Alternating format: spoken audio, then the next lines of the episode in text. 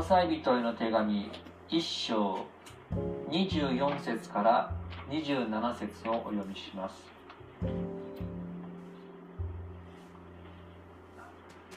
今私はあなた方のために受ける苦しみを喜びとしています。私はキリストの体すなわち教会のために自分の身をもってキリストの苦しみの欠けたところを満たしているのです。私は神から委ねられた務めに従って教会に仕えるものとなりました。あなた方に神の言葉をすなわち世々の昔から多くの世代にわたって隠されてきて今は神の生徒たちに明らかにされた奥義を余すところなく伝えるためです。この奥義が違法人の間でどれほど栄光に富んだものであるか神は生徒たちに知らせたいと思われました。この奥義とはあなた方の中におられるキリスト栄光の望みのことです。以上です。今日はこのところから栄光の望みと題して御言葉を取り次ぎます。皆さんおはようございます。この際人の手紙を丁寧に学んでいますが今日は1章の2427節です。何度もおさらいしますがこの際というのはですね大体この辺ですね日本から見て。エルサレムからですねパウロが伝道旅行行きましたけれどもこのエペソにいた時におそらくここの町に来ていたエパフラスという方がものがですねイエス様を信じてこのエペソから約15060キロ入ったコロサイという町出身のエパフラスは自分の郷里で福音を伝えそこで生まれた教会それがコロサイ人への手紙の宛先です。で私たちと同じえユダヤ教の背景がなかった違法人教会でしたね。そんな中で旧約聖書からつながる神様の民の伝統ということを伝えながらその混迷の宗教あるいは社会的な時代を生きていく中での生きる糧をですねパウロはこの教会に与えたわけです。そして今日はですねその読んだ御言葉の中でもこの前に掲げた御言葉を中心に学びます。1章27節。これもう一回読んでみますね。この奥義とはあなた方の中におられるキリスト栄光の望みのことです。ま奥義っていうのはですね特別に不安視するようなミステリーとかそういうことと考えなくて結構です。旧約聖書の時代からずっと知られなかった救い主は誰かその秘密が今明らかにされたという意味で使われています。で今日はですねこの栄光の望みなるイエス様について学びます。なぜかそれは私たちがこの地上を歩む上で信仰生活を歩む上でとても大事な基礎がですねこの内なるキリストという言葉に込められているからです。そういう意味で私たちの基礎固めあるいは信仰の復習という意味もあって私たちの中におられるキリスト栄光の望みということを中心に学びます。で実はこの言葉にはですね2通りの捉え方があるんです。厳密に言うとあなた方の中におられるということには2通りの捉え方があるんです。一つはあなた方一人一人の中に私の中にあなたの中にイエス様が住んでるという、まあ、個人的な捉え方。でもう一つはあなた方コロサイという教会の中にあるいはもっと言えば今言ってる地域教会銀座教会普遍的世界的教会クリスチャンの胸の中にいるキリストっていう。2つの理解があって両方が必要だと。その両方をバランスよく捉えることが健全なクリスチャン生活の鍵だというんですね。で今日はその2点を学びます。しかしその前に大事なですね、えー、この2つの点に関わるもう一つのクリスチャン生活の基本を先週に遡っておさらいして合計3点から学んでいきます。ではまず一番最初はですね1番にあるように栄華と成果と苦しみとということです。1章2223節をもとに振り返ります。まずクリスチャンとして栄華と成果という大事な言葉を理解し受け入れなければならないんですね私たちは。先週の復習をしますけども先週の御言葉こういう言葉がありました。一章22節ですね。ちょっと読んでみますね。神が肉の肉の体においてその死によってあなた方をご自分と和解させてくださいました。その目的はあなた方を聖なるもの傷のないもの責められるところのないものとして見舞いに立たせるためです。ということです。この河川が引いた部分イエス様を信じた私たちはこの世の旅路を終えた後どうなるでしょうか。それは神様の前で完成するんですね。つまりイエス様と同じ罪なき姿に私たちは人生の終わりに完成させられるという約束があります。それをですねここに書きました。栄華と言います。つまりイエス様の似姿に変えられる完全に変えられるんです。この栄華あと似姿ということは覚えてください。英語で言うとグロリフィケーションイエス様と同じように罪に悩むことのないその新しい体新しい姿に生まれ変わるという約束です。その前提でパウロはこう告げていました。一章の23節。ただしあなた方は信仰の土台に土台を据え固く立ち聞いている福音の望みから外れることなく信仰にとどまらなければなりません。このですね信仰にとどまる。ということですけども私たちには実はこういう現実があります。肉の体を持っている限り罪とは無縁でないということなんです。クリスチャンであれば何年イエス様を信じていようが罪に悩む。あるいは罪の誘惑に揺さぶられることがあるということです。ですから罪に気づくためにこのイエス様の十字架を仰いでその罪の許しを確認して精霊をいただいて清められ続けなければいけない。この十字架を仰いで清められ続けるという地上の生涯の歩みを成果と言います。まああえて言えば実際的に清められ続けていくということが成果です。その途上で例えば罪に気づいたら先週言ったようにですね。あ失礼しました。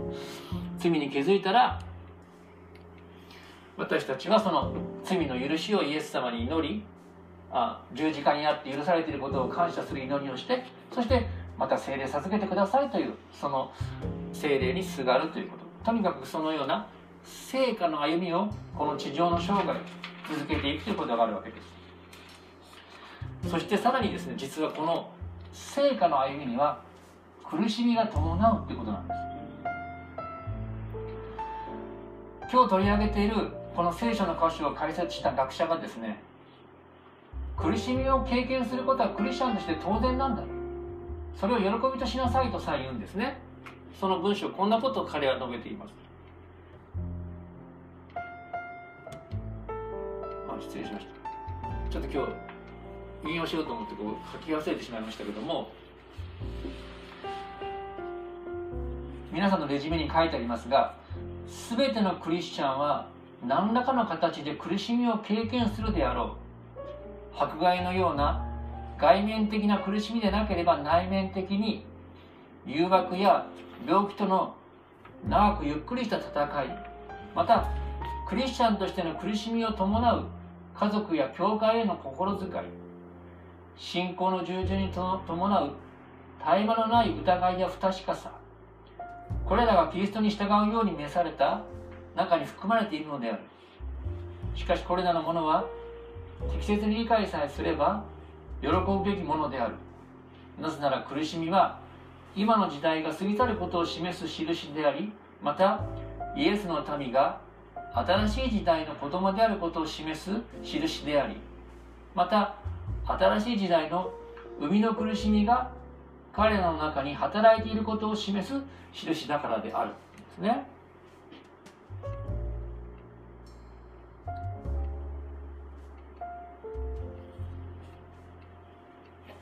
失礼しました。実はですねこのことを簡単に言うとですね私たちが苦しむというのはですねそこはですね新しく生まれ変わる生みの苦しみを体験しているんだってことなんです。もう一つもし罪など関係なく生活していれば苦しみ必要ないってことなんですね。私たちは清い神の掟を知ってるがゆえに自分の罪に気がついてやはり苦しんでしまうということがあるわけです。そして実はその苦しみがあるということは将来イエス様と同じ姿に変えられる栄華の約束が待っているというその証拠でもあるんだということなんですね。ですからその苦しみがあることを当然として受け入れそれには希望があるということを喜べと言われているわけです。実はパウロはですねその栄華を目指す途上の成果の苦しみについて御言葉でこのように述べています。フィリピの3章の10節から11節です。読んでいますね。私はキリストとその復活の力を知りまたキリストの苦しみに預かることも知ってキリストの死と同じ状態になりどうにかして死者の中からの復活に達したいのです。という言葉です。パウロ自身がですね復活の力を知っている。そしてイエス様の苦しみに預かることも知っている。だけどもその苦しみの中でイエス様の死に預かって苦しみながらもイエス様の体験した死者からの復活に達して栄華へと目指していきたいとこのように告白しているわけです。私たちの信仰のゴール旅のゴールには栄光の希望があります。しかしその途上で私たちは苦しみは避けて通れないんですね。この苦しみは避けて通れない。実はこのことが私たち一人一人の中にイエス様が住んでおられるというその希望と関係が出てくるわけです。そのことを次に取り上げていきましょう。私たち一人一人のうちにおられるイエス様について共に学んでいきます。2番目。パウロは1章27節でこのように述べていますね。この奥義が違法人の間でどれほど栄光に富んだものであるのか。神は生徒たちに知らせたいと思われました。この奥義とはあなた方の中におられるキリスト栄光の望みのことです。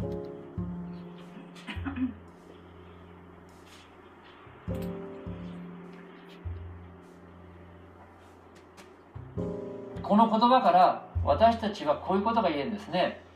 この私たち一人一人の中にイエス様は住んでおられる。そして私たちの中に住んでおられるイエス様は栄光の望み光り輝く神の栄光そのものだというんです。あの栄光というのはですねやはり聖書で大事な言葉です。主の祈りでも国と力と栄えとは限りなく何時のものではなりと言って栄え栄光って言ってます。で聖書に出てくるのはですね目に見えない神様が人間にこう現れる一つの印として光り輝く栄光を持って現れたっていうんですね。クリスマスの夜に天使が現れた時に空が、光り輝いた。その光り輝くっていうのはですね神そのものの権限だというんです。だからその神の栄光そのものがイエス様である。それがこの御言葉の意味するところの一つであります。そしてその神ご自身栄光の神ご自身であるイエス様が私たち一人一人の中に住んでおられるという尊い真理です。そして実はじゃあどうやってそのイエス様が私たちの中に住んでるんですかっていう時にそれは精霊によって私たちの中にイエス様が住んでいるということなんです。それどういうことかっていうとちょっとややこしいかもわからないんですけどももうそういうものだと言って理解してください。イエス様が住んでるってことは私の中にあなたの中に聖霊なる神様がイエス様として宿っているってことなんですね。実はそしてその聖霊なる家聖霊なる神様が復活の命を持って弱い私たちを支えているっていうんです。パウロが別の聖書の箇所でこう述べている通りです。ローマの8章の10節から11節。書いてありますね。もしキリストがあなた方のうちにおられるなら体は罪のゆえに死んでいても霊が義のゆえに生きています。もしイエスを死者の中からよみがえらせた方の御霊があなた方のうちに住んでおられるならキリストイエスを死者の中からよみがえらせた方はあなた方のうちに住んでおられる御霊によって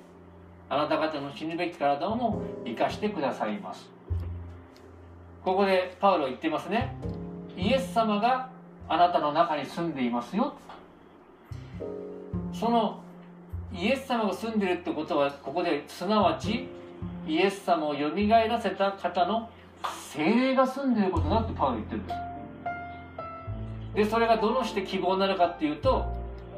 私たちは罪のゆえに体は死んで罪の戦いを体験し苦しみますけれどもそのイエス様をよみがえらせた方その精霊はですね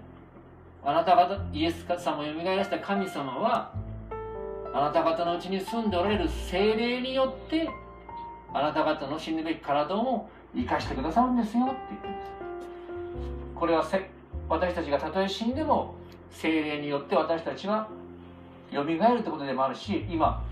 罪の苦しみで死ぬような思いをしていてもその復活の命を体験するということなんですね。そしてこのような精霊によってイエス様が雇っておられるということを前提にパウロはこう述べているんですよね。この奥義とはあなた方の中におられるキリスト栄光の望みのことです。とパウロはこう言ってるわけです。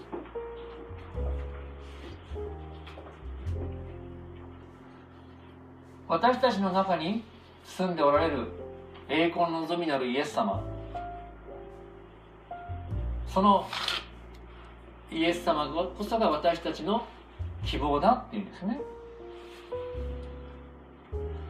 今は私たちに苦しみがあるかもしれませんが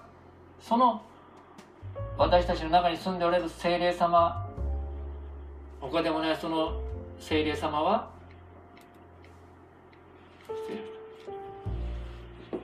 命のせ命の御霊であって死ぬべき私たちを生かしてくださる。これが希望だというんですね。そしてその精霊によって私たちは人生のゴールのにおいて必ず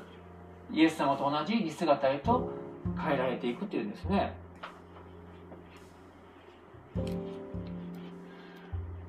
このような絵を見たことあるでしょうか？オリンピック来年やるかやらないか東京やるかやらないかいろいろ取り沙汰されていますがオリンピックの花形競技というのはマラソンですね、まあ、北海道でやるそうですけども。でマラソンの中でですねパラリンピックで目の見えない方のマラソンがあってそれにガイドランナーっていうのがつくんですね。手をこう一緒につないでですねそしてゴールまで導いてくださる。イエス様はまさにですね私たちのガイドランナーのような方です。人生のこのマラソンレースにおいて苦しむ時にですねまさに傍らにいて頑張れよとか支えてくださるお方です。そしてまた精霊なる神様はまあ私たちの中にそのものに住んでくださって私たちがこの人生のレースを走り続けることができるその原動力となってくださるお方なんですね。そしてどうですか？イエス様は私たちと共にこの人生を歩み続けてくださってそして共にゴールをしてゴールするだけではなくて一番高いところに表彰台の上に私たちを導いてそしてよくやった。そう評価してですねその表彰台の上で私たちの手を挙げて一緒にこの勝利を祝ってくださる。それがイエス様にある栄光の望みなんですね。ですから苦しみについてこう考えてください。苦しみの先には必ずこの成果の先に栄華が待っているという証拠だ。そして私たちが苦しむのは清いものを知っている新しい神の国イエス様を王と信じているからこそ体験する苦しみなんだってことです。そしてその苦しみを体験しながらもですね私たち将来新しい命として誕生するその生みの苦しみを今味わっているんだとそのように苦しみを理解してください。さらに私たちはですね実感はないかもしれませんが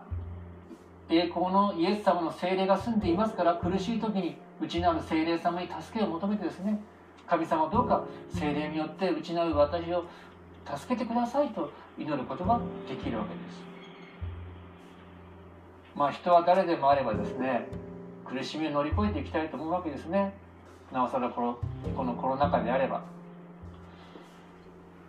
そしてただ苦しむだけじゃなくて苦しみを乗り越えて少しでも人間として成長していきたいとやはり思うわけです。そのためにいろんな努力をしますね。でも私たちクリスチャンには苦しみを乗り越える苦しみを乗り越えて成長し続ける原動力としてうちに住んでおられるイエス様精霊様がおられる栄光の望みなるイエス様がその原動力であるというそこによりどころがあるんですね。そのことを覚えておいてください。それでは3番目。私たちの中におられるイエス様。2番目は一人一人の中におられるイエス様ですけども最後は私たちの群れの中にクリスチャン全体の中におられるイエス様。ということです。この一章27節の約束。これですね。その奥義とはあなた方の中におられるキリスト栄光の望みのことです。あなた方というのはクリスチャンの群れ全体の中に一人のイエス様がおられるということだということです。実はこのような信仰の態度に関してある学者がこう述べているんですね。ここの御言葉を解説してこう述べています。パウロはわがままになりがちな利己的存在を他の人ため他の人のために存在するという十字架的存在へと方向修正しようとしているんだって言うんですね。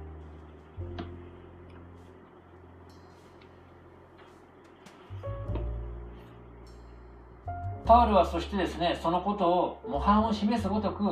御言葉で述べていますまた模範だけじゃなくてその仲間に導くために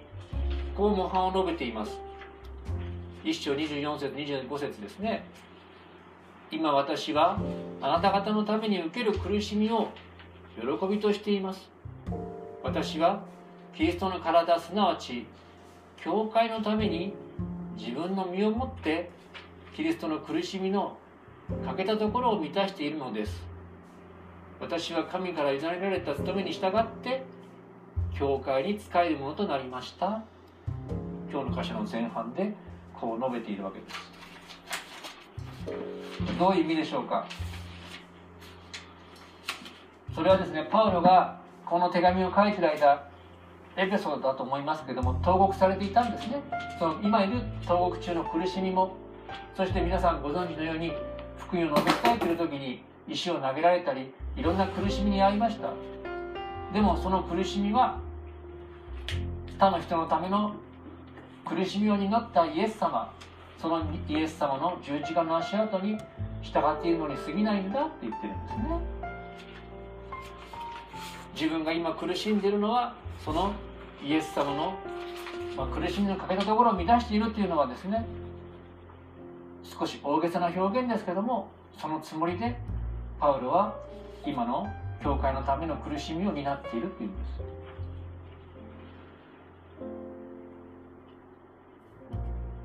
私たちはですねやはりパウロの足跡にイエス様の足跡に習うべく召された存在ですね。私たち今新座式バプテスト教会にこう礼拝集っています。それだけじゃなくていつも言っていますが地域教会だけじゃなくて普遍的教会この世界的なこの神の家族の一員として教会に属している神の家族に属しているわけです。それはつまり同じイエス様を一人のイエス様を希望として共に宿している兄弟姉妹だということです。ですから同じイエス様を宿し同じイエス様を信じている私たちは兄弟姉妹としてお互いの重荷を担うそのように召されているんですね。そのようにお互いの重荷を担う兄弟姉妹の群れや教会を通してまたイエス様の栄光が私たちを通して輝き出るというわけなんですね。その上で私たちもイエス様やパウロに倣ってこのように考えていくべきなんですね。前に掲げました。私は自分の人生を生きるが同時に私は他の人のためにも存在しているんだということです。そしてそれで自分の利己主義を十字架にかけて他の人の益のために使えることがキリストの十字架になろう生き方である。こういう価値観や人生観を持って歩んでいく。それがキリストやパウロに習うキリスト者の歩みなんですね。ただですね病気の人が病気にの治療に専念する。そして自分の治療に専念するからですね他の人のために何ができるかっていうと制限があるわけですよね。同じように私たちも罪ゆえに弱みを持っています。ですからクリスチャンとして誰かのために何かしようと思ってもあるいは本当に文字通り肉体的な制限もありますから限界があるわけですよね。だからもうこれは常識的に考えて無理せずできることをする。でもマインドセットとしては自分は他の人のためにも存在しているんだというそういう意識を持ち続けるということなんですね。まあ無理せず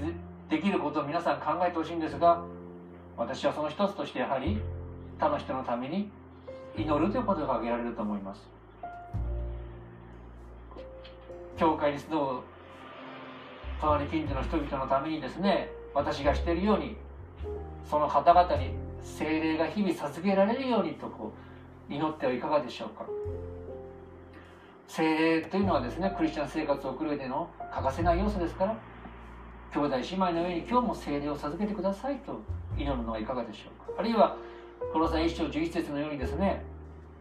兄弟姉妹が誰々さんが神様によって今日も力づけられますようにとこう祈ってあげるのはいかがでしょうか？私はあの本当に毎朝ですね皆さんの一人一人名前を挙げてこう祈っています。ちょっとの時間でもできますから一日どっかで時間を取って多分兄弟姉妹のために祈ってはいかがでしょうか。教会で今月に一度眼哲学外来カフェというのが再開しましたがその創始者の日野浮世先生いろんな著書を書いていますがその中で一つこういうことを言ってるんですね。あるがんで入院して寝たきりの高齢の高齢の女性のための話です。についての話です。彼女はですね日野先生が病院に面談行った時にですね私は寝たきりで生きてる意味がありません。だから私の命を取ってください。とそう言ったそうなんですね。すると日野先生はですねいやいやあなたは病床に立ってもね病床にあっても役に立っているんですよってあの優しい声で森本レオのような風貌でですね言われたわけです。でどういうことかっていうとですね著者から引用しますけども野先生はその方とのやり取りの中でこう振り返っています。その言葉あなたは病床にあっても役立っている。そんなふうに思っているのはあなただけですよという私の言葉には慰めでも励ましでもなく私の実感から出た思いがこもっていますと言っています。そしてこう続けています。その患者さんのところにはお見舞いにやってくる人が絶えません。家族がほとんどですが孫が友達を連れてくることもありなんだか賑やかです。旗で見ていると例えば孫の服装について「今日はまた可愛いね」などと話しかけています。すると孫は「ね可愛いでしょ？アルバイトして買ったんだよ」などと答えます。ごくごくありふれた会話をぽつりぽつりと交わすだけです。それでも孫は確実に笑顔になってじゃあねまたねと帰っていきます。私はこの瞬間のためだけでもこの患者さんは十分に生きている価値があるのだと思います。患者さんの存在はそして微笑みは孫や家族をここまで呼び寄せる力を持っているのです。と言ってるんですね、まあ、今のコロナ禍ではなかなかお見舞いは難しいかもしれません。でも鍵はですねたとえ寝たきりになってもその人のかける言葉あるいは症状がですね来る人を励まし慰めるということですね。私たちが今のコロナ禍の中でただでさえ労苦も多いかもしれません。しかし私たち一人一人がですね今置かれている立場で誰かを励ます他の方を思いやる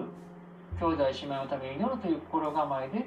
過ごすことができると幸いかと思います。お祈りしましょう。天の神様皆を賛美いたします。今日は晴れやかな朝ですけどもそのような中で私たち一人一人をこの礼拝へと導いてくださったことを感謝いたします。これから私たち一人一人がそれぞれの場所に使わされていきますけどもその中には一筋縄でいかないこともあるかと思いますがそのローク一つ一つをあなたが覚えてくださっていることを感謝します。また私たちの内なる精霊様が私たちと共にうめき新しく力と命を与えまたあなたの希望のうちに歩ませてくださることを信じ感謝いたします。どうぞこれから歩む一歩一歩を主が導きあなたへの栄光の似姿へと私たちが変えられ続けていくようこの旅路を導いてください。この願いと感謝を私たちの救い主主イエス様のお名前によってお祈りします。アーメン。それでは引き続きお祈りください。御言葉に応答してそれぞれの思うところを祈りましょう。また献金や献金の感謝の祈りがありませんので自らを神様にお捧げする導かれたそのような祈りも捧げてみましょう。しばらくお祈りします